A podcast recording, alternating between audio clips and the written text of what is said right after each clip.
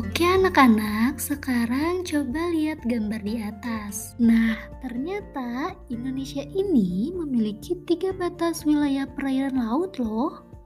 Kira-kira apa saja ya? Ayo kita bahas satu persatu. Yang pertama ada batas laut teritorial. Apa itu batas laut teritorial? Batas laut teritorial merupakan batas wilayah yang lebarnya berukuran 12 mil yang diukur dari pulau terluar pada saat air laut surut.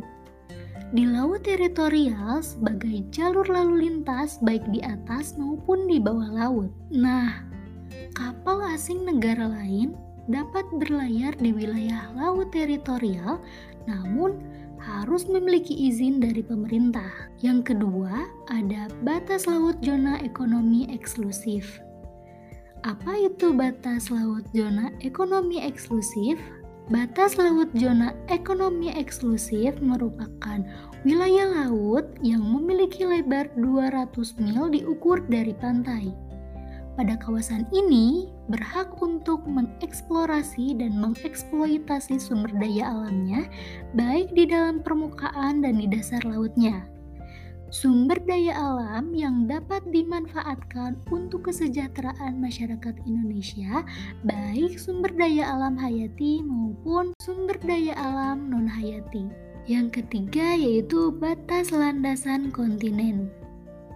Kira-kira apa ya batas landasan kontinen? Batas laut kontinen merupakan sebuah daratan yang berada di permukaan laut atau berada di luar laut teritorial yang memiliki kedalaman lebih dari 200 mil. Pada batas laut kontinen memiliki kekayaan yang berada pada lapisan tanah laut. Misalnya, kekayaan minyak bumi. Nah, ternyata di bawah laut itu terdapat 70% potensi minyak bumi.